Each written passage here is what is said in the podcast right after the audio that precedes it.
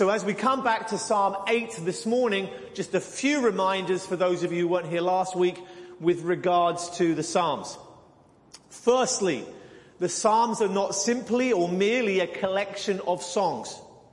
That the order, the, the sequence of the Psalms is as significant in this book as it is in Ephesians or Romans or any other. We've shown that consistently in our going through the Psalms and we're going to see it yet again this morning. The foundation of all 150 Psalms are the first two. They are absolutely categorically the foundation of the book and everything else builds upon that foundation. But in addition, there are a couple of other passages that are foundational to everything within the Psalms. Firstly, the Davidic covenant found in first, uh, 2 Samuel 7 and 1 Chronicles the idea that we have these two parallel passages that speak, and, and, and I disagree with some on this, I don't think that, it, that there's any parallelism within each passage. I think one is about Solomon and one is about Christ. But they're so similar in their wording that the connection between David and his immediate son and the king and the descendant who is to come is brought together that throughout the book of Psalms there's this constant parallelism that is just there like everywhere. That here the psalm is speaking of God's anointed king, David, and yet at the same time it's speaking of the son of David, God's final anointed king who is to come. And the other passage that is absolutely foundational to our understanding of the book of Psalms that we've seen reference to pretty much in, in almost every one so far is Genesis 3. And the fall of man and the subsequent curse and the blessings and promises contained within it, we seem to find that continually in the book of Psalms and today will be no exception. So, with that as a little way of background for those who weren't here for the previous Psalms or weren't here last week when I reintroduced, that's a very brief intro and now we'll dig in. So as we do with the Psalms, let's start with verse zero. Um, there is a superscription. It's not given a verse in English, though it is in Hebrew, um, but it is nonetheless inspired. My ESV here, like most versions, says to the choir master. We dealt with this in depth when it first came up, um, but I will just repeat it now. The, the literal rendering is the preeminent one, the most exalted one. Because so many of the superscriptions are musical in nature, it is generally presumed that it means the preeminent one in a musical sense, hence the choir master. Um, it's Jim Hamilton who has suggested, or at least that's where I came across the suggestion. I don't see it in any other commentary I've been referencing, but um, he has suggested that the preeminent one is in the context of Psalm 1 and Psalm 2, the foundation, which is all about Christ, that we couldn't really consider the preeminent one to be anything other than Jesus. And if we accept that hypothesis, then what we should see is that each time a psalm says to the preeminent one, that it should be a psalm that is specifically and distinctively, more pointedly messianic and pointing to Jesus. And we've seen it every time so far. I'm not going to lie to you. I'm not going to pretend I've checked all 150 on this point, but so far so good. And so I'm going to continue to work on that hypothesis and think that when we're told it's to the preeminent one, that we should be spotting, looking. And even if it does refer to a choir master, perhaps there's some sort of double duty, double entendre here in that regard. I'm certainly expecting to see messianic focus and implications. If you want as much understanding on, uh, on the, the gittith, then you're going to be solely disappointed. Here, nowhere else, nobody really has much of a clue. Um, the new American, uh, sorry, the new King James version um, uses the uh, the Jewish Targums commentaries to get some insight here, and references it to um, or translates it rather, as an instrument of Gath, which links to Goliath, which may well um, here in this Davidic psalm be uh, be uh, accurate, but we don't. We're not really sure. It may well just simply be a musical terminology. So then we come to verse one. O Lord, our Lord, literally, O Yahweh, our Adonai. We've said this so many times in various books over the years, um, but one more little reminder. When we see Lord in the Old Testament, when it's in capital letters, it is a translation of uh, the name of God, or a representation, more accurately, the name of God, Yahweh. And, and with that name, doesn't merely come as some sort of appellation, this is, this is how we refer to him, but rather it is, it is, you know, Exodus 33 and 34, associated with his name is his glory and all of his attributes. And we've seen that multiple times in these early Psalms already, that the name of God, Yahweh, is used to point to specifically his covenant keeping love, but its other attributes as well. Saw that last Sunday in Psalm 7. And when you see Lord without the capital letters, then it is Adonai, the Hebrew word that simply means Lord. And so here we have Yahweh is Lord. Oh, Yahweh our Lord. How majestic, how majestic is your name in all the earth. You see how Yahweh is connected with his name? Again, name is speaking of his attributes and who he is. David is, is glorying in the majesty of who God is.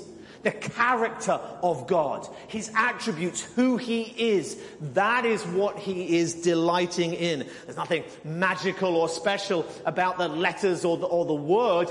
It, it, it, is, it is who He is that David is meditating upon. And that becomes clear as we conclude the first verse when it says, you have set your glories above the heavens. You've set your glories, uh, um, your glory above the heavens. Interestingly here, this is actually an imperative. It literally says, put your majesty, splendor. I don't like the translation glory here because the word glory has been used by David in these early Psalms to tell a particular story, to create links to the other Psalms where he's previously used them. And it's not actually the same word for glory here. So I prefer to use the term splendor. You get a similar idea with that. But it's a command. Put your splendor above the heavens. What on earth does that mean then? It, it, David's saying, Lord Yahweh, put your splendor. So, I can't lift my arms. Put your splendor above the heavens. This is going to be difficult because I'm going to get animated and it's, it's an exciting passage. Um, put your splendor above the heavens. Well, if we go ahead a little bit, we'll notice that there is much focus here on the heavenly realms. There is something that the Septuagint translates as angels and, and Hebrews follows, the book of Hebrews follows suit. That here, the Hebrew word is Elohim, the word for gods. And there are these heavenly beings that are being referenced. So if we can allow that little glimpse ahead, it seems to me that what it's saying is, may your splendor be, be recognized to stand above everything in creation, the heavens, the earth, the moon, the stars, and all of the spiritual beings that dwell in that unseen realm. May your splendor rise above it all. In other words, show your glory. Show yourself to be glorified. Declare your majesty. The context and the reason for that's going to become clear as we move on. Let me just say before I move to verse 2, it's interesting that just as the psalm begins with, O Lord, our Lord, how majestic is your name in all the earth, it ends with, O Yahweh, our Lord, how majestic is your name in all the earth. Clearly the central theme as an inclusio bookends holding the psalm together. But what is interesting is something very similar ended Psalm 7. I will sing praise to the name of Yahweh Most High. I literally, I will psalm to the name of, of Yahweh Most High. Again, a reference to the name, a mention of the name. And then Psalm 9 begins, verse 1, verse 2, I will be glad and exult in you. I will sing praise. I will psalm to your name, O Most High. Seems that there is this structure putting the Psalms together. Psalm 7 ends, Psalm 8 is sandwiched, Psalm 9 begins. Again, get this in your heads, friends. Every psalm is in the sequence that God ordained it to be in. Again, we'll see more of that in a minute. So verse 2.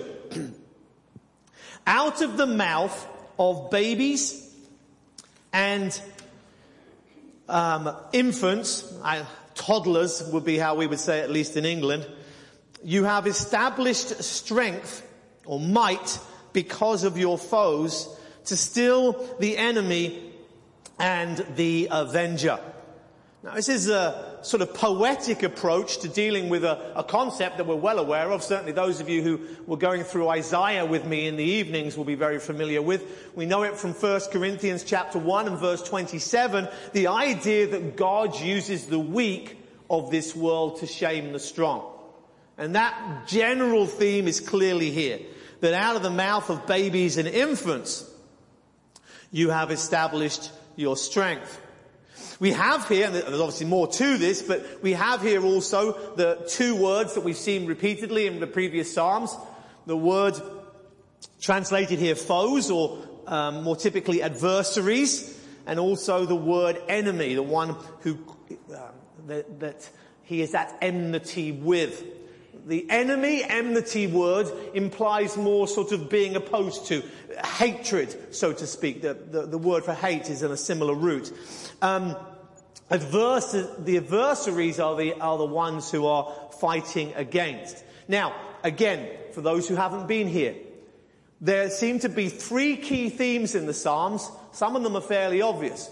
The, the glorification of the name of God and the word of God is one.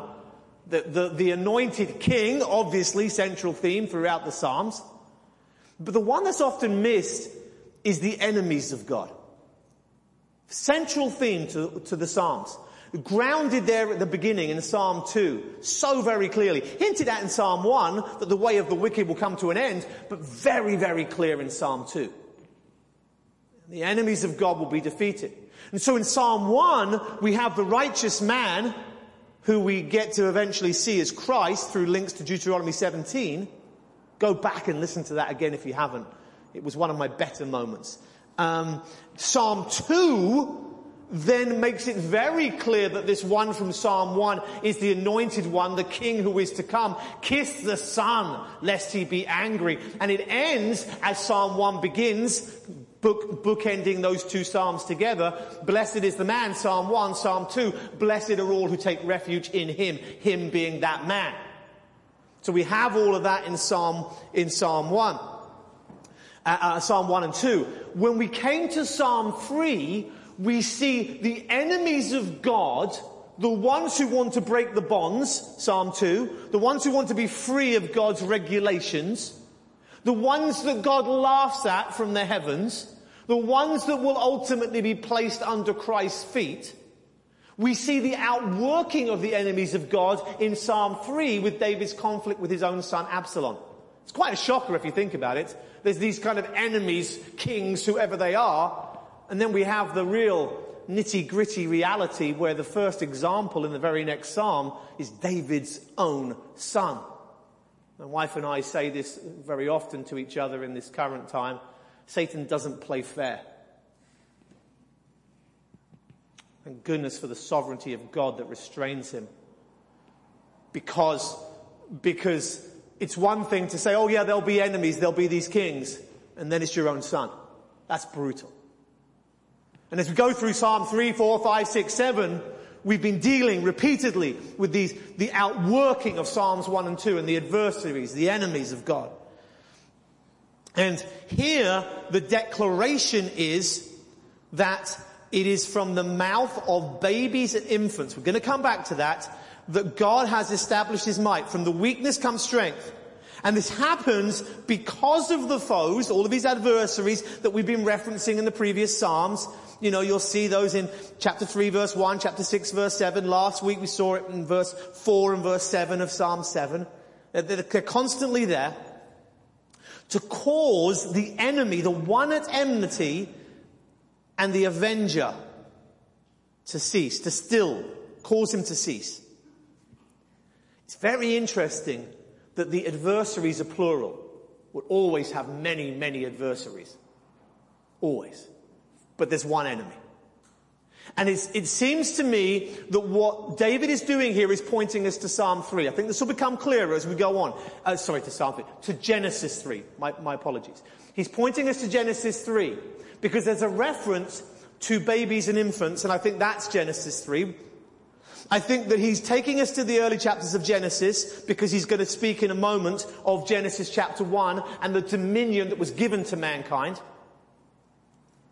And he's speaking of the enemy, that single enemy who will one day have his skull crushed and will be defeated. How will he be defeated? By the seed of the woman. He will be defeated by the seed of the woman.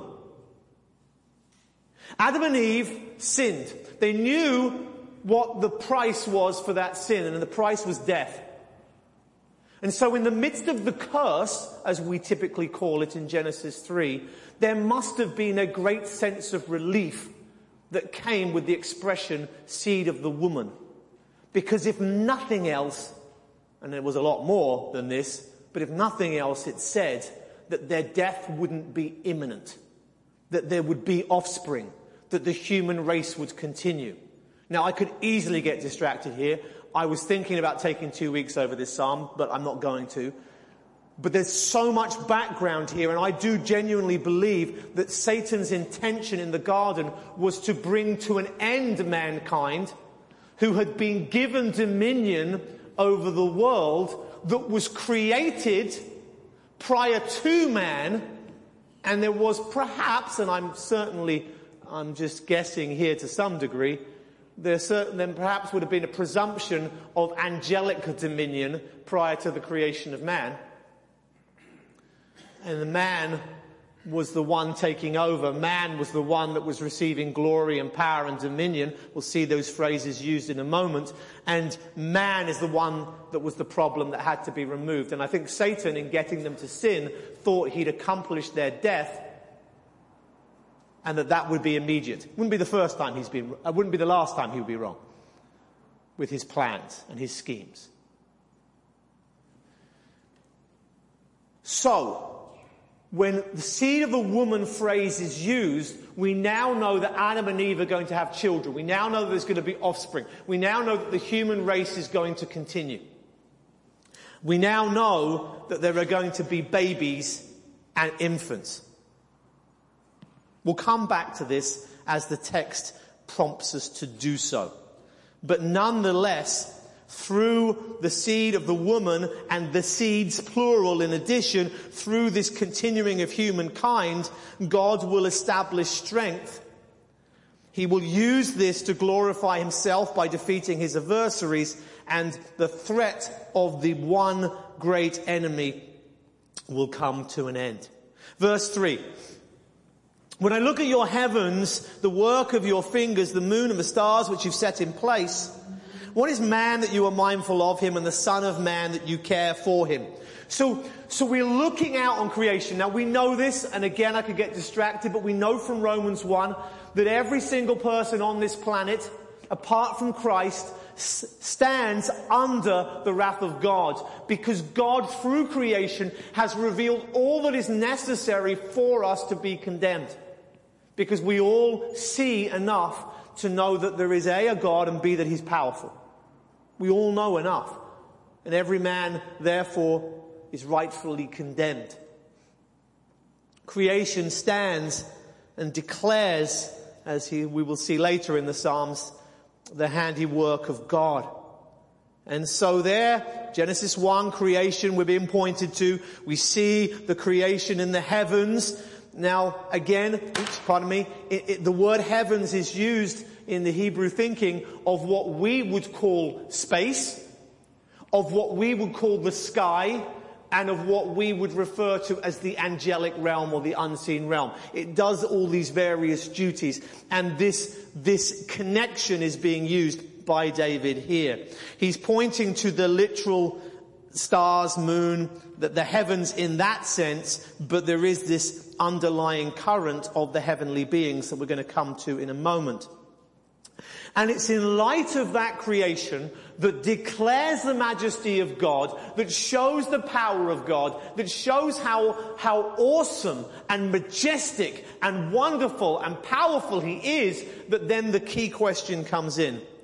What is man that you're mindful of him? And the son of man that you care for him. Now I know, I know what you want to do at this point.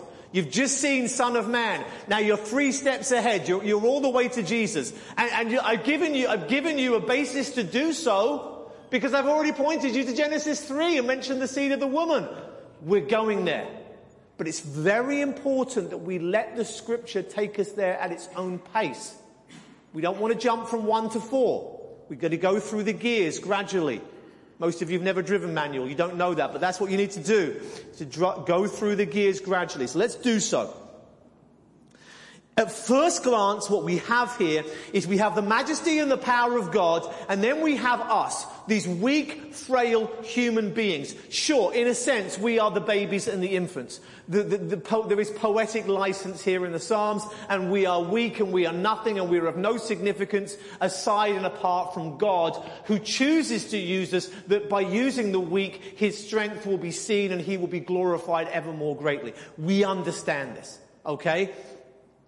And here he is saying, in light of this, what is it about man that you are mindful of him, the son of man, that you would care for him? Now this is where we have to look at the details.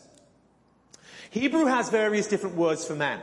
When it says here, what is man, that you are mindful of him, the word used is Enosh. Now Enosh, if you didn't know, is the son of Seth, the grandson of Adam. And just as the word Adam, Adam means man, the word Adam is used in Hebrew just not to refer to literally Adam, but to just refer to mankind. So the name Enosh seems to have been used in a similar way. That the name Enosh, Adam's grandson, through the line of Seth, why is he significant? Because of the whole Cain and Abel thing. And the line has to go through Seth, and now on to Enosh. And because of Enosh being, um, being that significant, the line of Seth, the line continuing, the promise continuing, more seeds appearing, because of that, it seems to have been taken up as just a word that is used to reference man. So, literally, what is Enosh that you are mindful of him? And the son of man, now here we have a different word for man. We have Adam the son of Adam, that you care for him. So in, in one fail swoop, by using two different words, we've referenced three people. Adam, the son of Adam, Seth, in context, and Enosh. So what, what is, what's David doing here with this clever wording? Because he could have used different words. He could have used the same word for man. What's he doing? He's pointing us to Genesis 3 and he's pointing us to the continuity of the line that as we know, Psalm 1 and 2, that's our foundation, is going to ultimately lead down the line to the anointed king that will have a kingdom that will never end. That's what we're going. He's pointing us to Genesis 3. So with, I hope all these little clues are coming together and you can see that there is a Genesis 3 theme underlying this. And so there is this question about mankind and that we see here the frailty, the weakness, the, uh, the lowness as it were of mankind in context to the glory of God shown, declared in the heavens. We're going to come back. Verse 5. Yet you made him a little lower than the heavenly beings and crowned him with glory and honor. Now this is difficult. I'm not going to pretend it's not, and I'm not going to pretend we're all going to agree on this. I wrestled with this at length when we were teaching through Hebrews a few years ago. I had to rewatch my sermons on Hebrews 2. It was very painful, mostly because I was much slimmer in those days. But I got through it, and I and I and I and, I, and I'm f- kind of fresh with what I was in my mind with what I was saying then. And I don't think I disagree with what I said then. I think I'm sticking with it. But but it isn't an easy passage. Let me just say that from the off, okay? And part of the problem here is that the New Testament is quoting the Old Testament in Hebrews 2. Hebrews 2 is quoting Psalm 8. Now just to throw into the mix here, every single time that the New Testament quotes Psalm 8, which it does multiple times, it also in the near context quotes Psalm 110. The two are inextricably, inextricably linked together. We haven't got to Psalm 110 yet. But we're talking about Christ being glorified and his enemies being placed under his feet. Okay. These two are always linked together. In addition, Hebrews quotes from the Septuagint, the Greek translation of the Hebrew, and in doing so, it translates Elohim, heavenly beings, literally gods, specifically as angelos, angels. That's issue one. The second one is it takes this little lower, which could originally be understood either way, but seems to mean a little bit below, and it uses it to mean for a little period of time. Now, I don't think that the writer of Hebrews is, is adjusting Psalm 8. I think he understands Psalm 8 clearly far better than I do, probably far better than any of us. And I think that there is an allowance in the rendering of Psalm 8 for the little lower to speak either of status or of time. And the author of Hebrews is focusing on the time because that's what he's picking up on in his argument. So there's all of that background that makes it very difficult. But let me say this clearly. Regulars will know I say this a lot. It's very important that we don't go to Hebrews, say, ah, that's what Psalm 8 means, and read it back into Psalm 8. We need to let Psalm 8 speak for itself. Then we go and check the New Testament. And if the New Testament writer completely disagrees with us, perhaps we've got to go back and look at our work. But we need to let the Old Testament speak for itself. So as we look at this here, it says you've made him a little lower than the Elohim. Now the, the Christian Standard Bible, formerly the Holman Christian Standard, b- bizarrely and uniquely translates this, you made us a little lower than God. A little lower than God, because obviously Elohim, although it's plural, three quarters of the time refers to God. I, I think that's completely wrong. Am I a little lower than God? My goodness. I'm, I'm, I'm, I'm a far more than a little lower than God. I'm a lot, lot, lot, lot, lot times infinity lower than God. So I'm really not happy with that understanding of it. And clearly because the Septuagint and the writer of Hebrews understands Elohim here to be one of the 25% of times in the Old Testament it refers to angelic beings as opposed to God himself, then I'm happy to understand it that way. So what it's saying is, you've placed man why are you mindful of him? He's even lower than the angels. Now here's the bit that's tricky. Has man always been lower than the angels? Or, remember, referencing Genesis 3 again and again and again, did man become lower than the angels at the time of the fall? Now we're not all going to agree on this.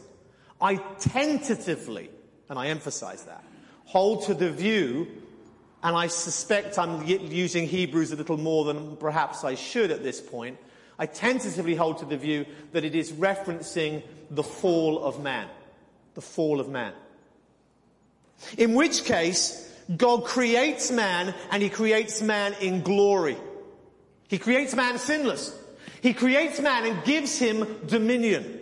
We'll be back to this in a few weeks time when we talk about authority and Caesar and all of this. And we, we start with God having all authority.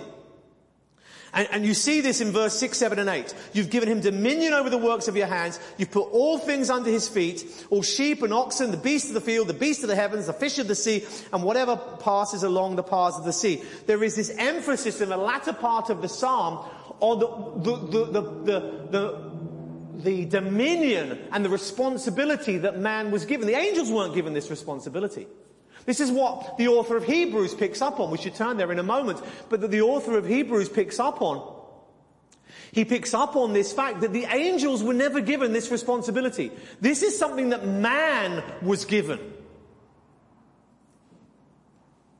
Man, and, and, and, and I, I kind of skimmed over it, but Notice in verse 5, you made him lower than the heavenly beings and you crowned him with glory and honor.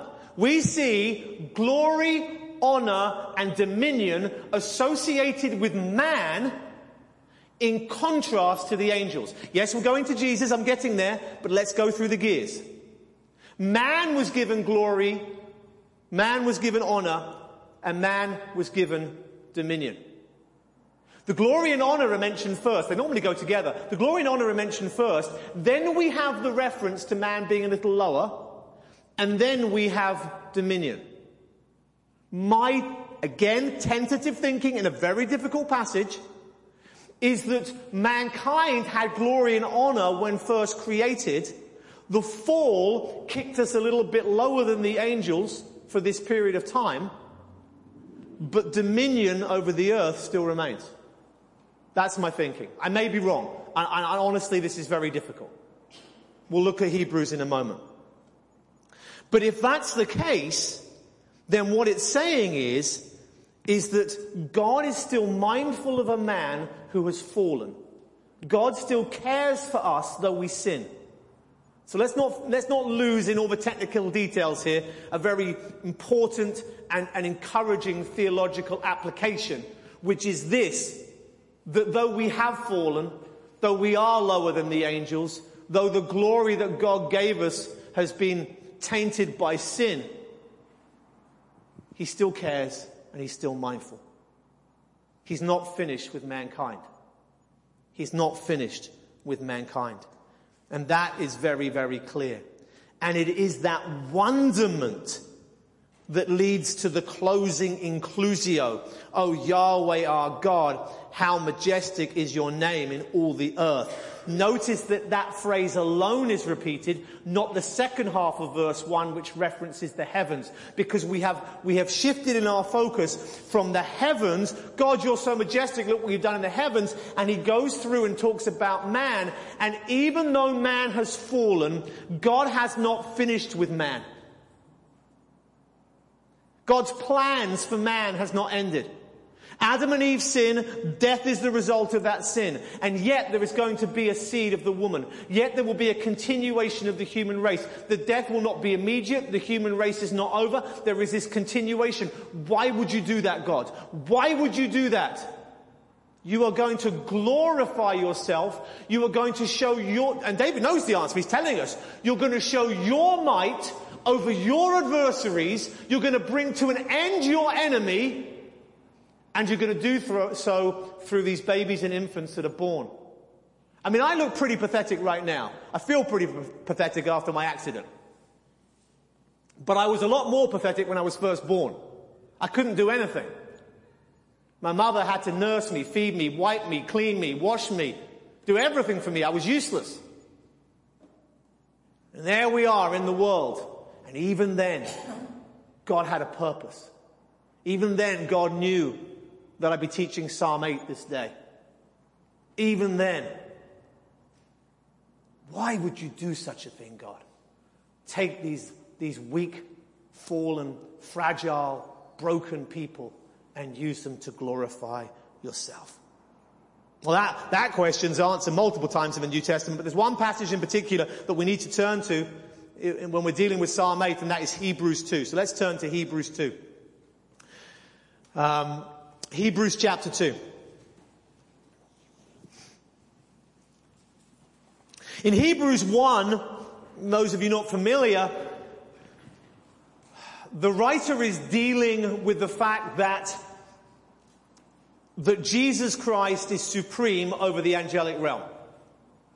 I think for most of us as Christians today, that's something that kind of goes without saying. Um, if you're coming out of Bethel and the new apostolic reform movement, maybe you need it said more clearly, but Jesus is supreme over the angelic realm. And as we come out through that, he argues from the Old Testament. If you're looking at your Bible now, I hope you're in Hebrews 1 now. You, you, in my version, and i have got an ESV here, and in the way it's typeset, you can see again and again and again that he's quoting multiple Old Testament quotations. Um, the significant ones in verse uh, 8, but of the Son he says, and this is Psalm 110, as I say, is always linked to Psalm 8, Your throne, O God, is forever and ever. the scepter of uprightness and the scepter of your kingdom. You have loved righteousness and hated wickedness. Therefore God, your God, has anointed you with the oil of gladness beyond your companions. Now there's so much there and, I, and again, it's so, it would be so easy to get distracted by Psalm 110.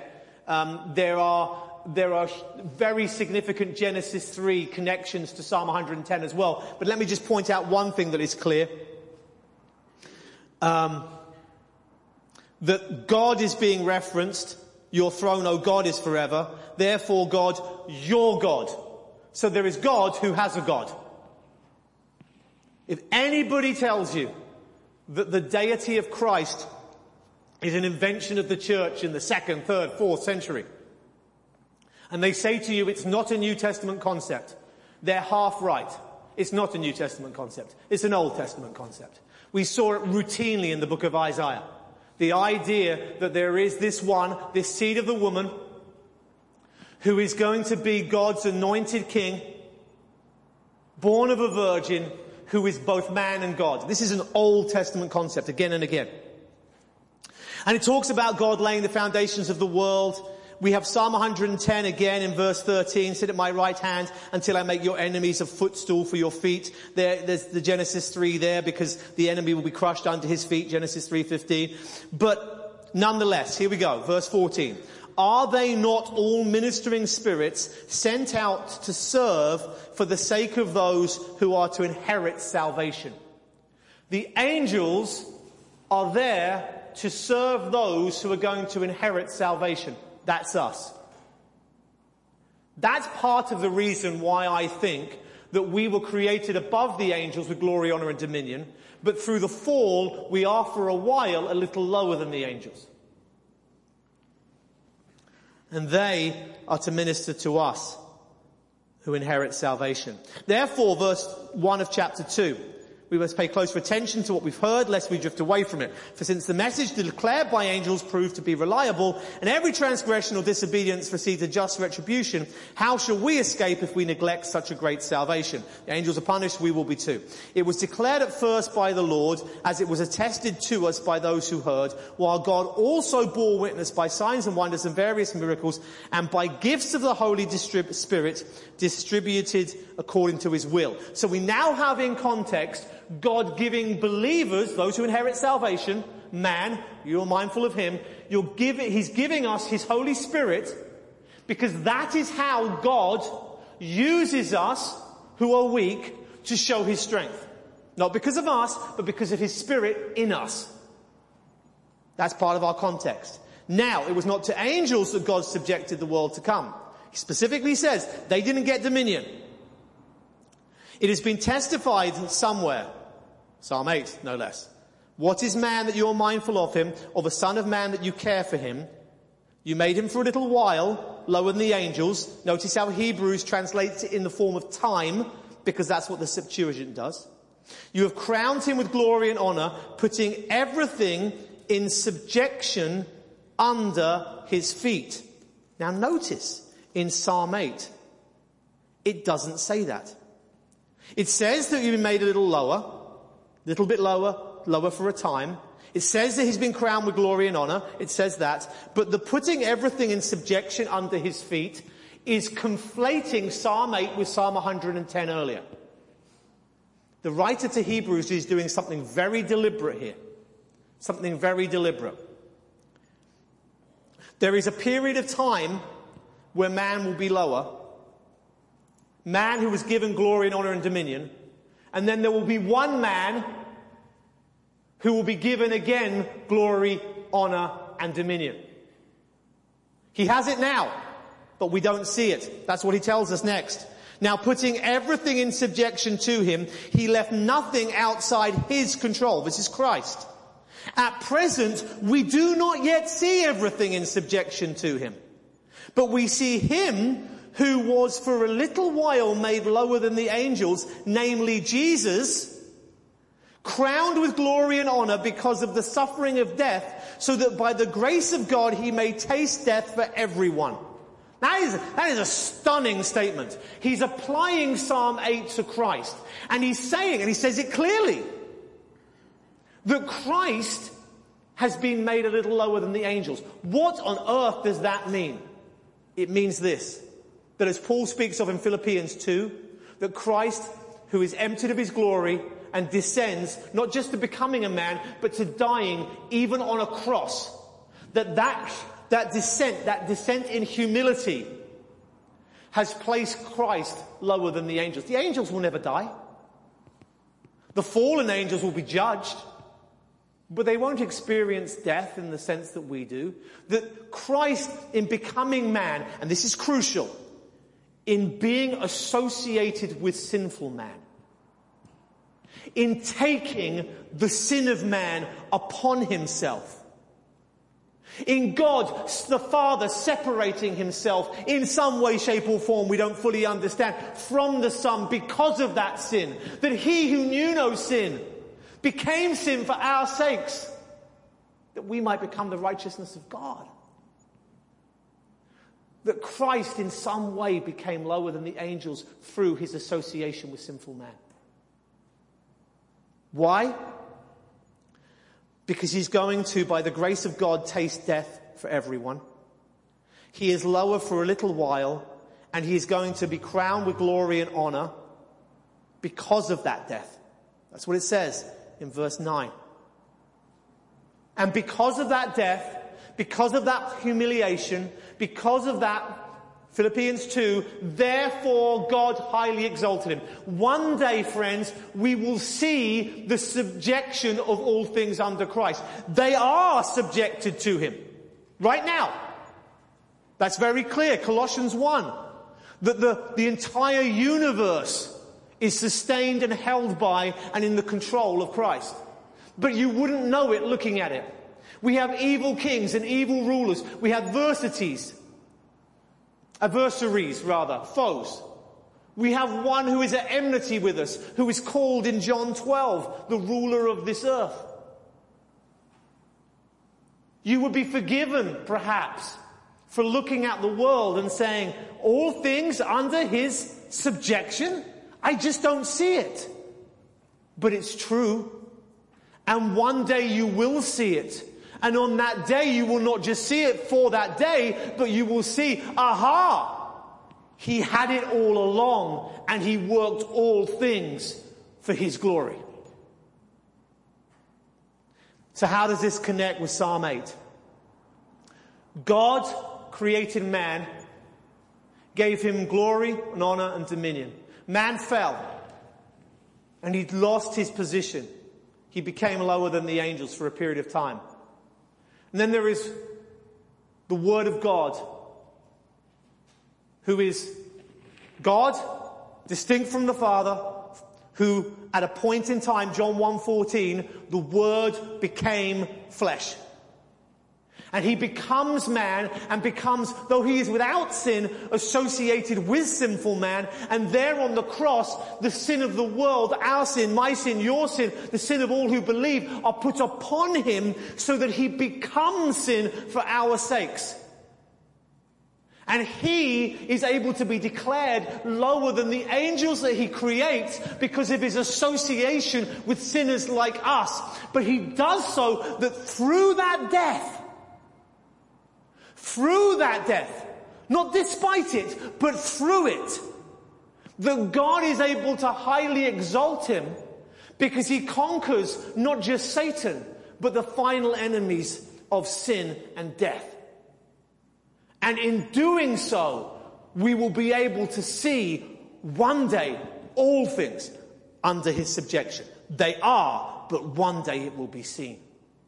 In other words, to return to Psalm 8, God's plan with man has not changed. God's purpose for man has not changed. But there is one man who will succeed where we have failed. There is one man whose strength will cover our weakness. There is one man, Christ Jesus, who God will accomplish his purposes through. Praise him. And so, in closing today, is it not appropriate for us to echo what David has said? Oh Lord, Yahweh, our Lord, you who are sovereign and in control. How majestic is your name in all the earth. One last little thing. As we, like David, glory in what God has done in creating and taking man, making his son take on human flesh, that he might save us, redeem us, bring us salvation, glorify us. There is one last connection in the Psalms I want us to bring. When he says, how majestic is your name in all the earth, the only time the word earth is referenced previously in the Psalms takes us back to one of those foundational Psalms. Why do the nations rage and the peoples plot in vain? The kings of the earth set themselves together. Uh, sorry, set themselves and the rulers take counsel together against Yahweh, against his anointed, saying, let us burst their bonds apart and cast their cords away from us. Verse four, he who sits in the heavens. We've seen that, haven't we, as well, in this psalm. He sits in the heavens. How majestic is your name? You created the heavens. He laughs, holds them in derision. He will speak to them in his wrath, terrify them in his fury. As for me, he will say, I have set my king on Zion, my holy hill. I will tell of the decree. Yahweh said to me, you are my son. Today I have begotten you. You ask of me and I will make the nations your heritage. And here we go. And the ends of the earth your possession. How majestic is your name in all the earth. It's your earth and you will give it to the Son. Everything will be subject to him and he will be glorified. And we who are redeemed will enjoy the kingdom with him. Let's pray. Father, I pray as we close the message today that there will be blessing and encouragement from that text. Lord, I feel I've compressed, edited, said so little and yet compressed so much. And Lord, I just pray that despite me and my failings and my frailties, that you would use this message day today to encourage, to uplift, and above all else, to glorify your son. We live in this world, Lord, this world where we don't see clearly at first glance that everything is under subjection to Christ, that he is sovereign over it all. There are foes and adversaries operating to the desire of the one that we are at enmity with. But there are promises, promises kept according to your name, covenant keeping love. And you will one day make clear that subjection. You will one day crush your enemies. You will one day place everything under his feet. May we be people of faith, people who trust you, and people who trust in your sovereignty now where things are unclear, knowing that we have an inheritance that is un- incorruptible, irremovable, a living hope that can never be taken away. Father, thank you that you are mindful of us. Thank you that our eyes will one day see clearly all things in subjection to your glorified Son. May we live now in the assurance of that coming reality. Amen.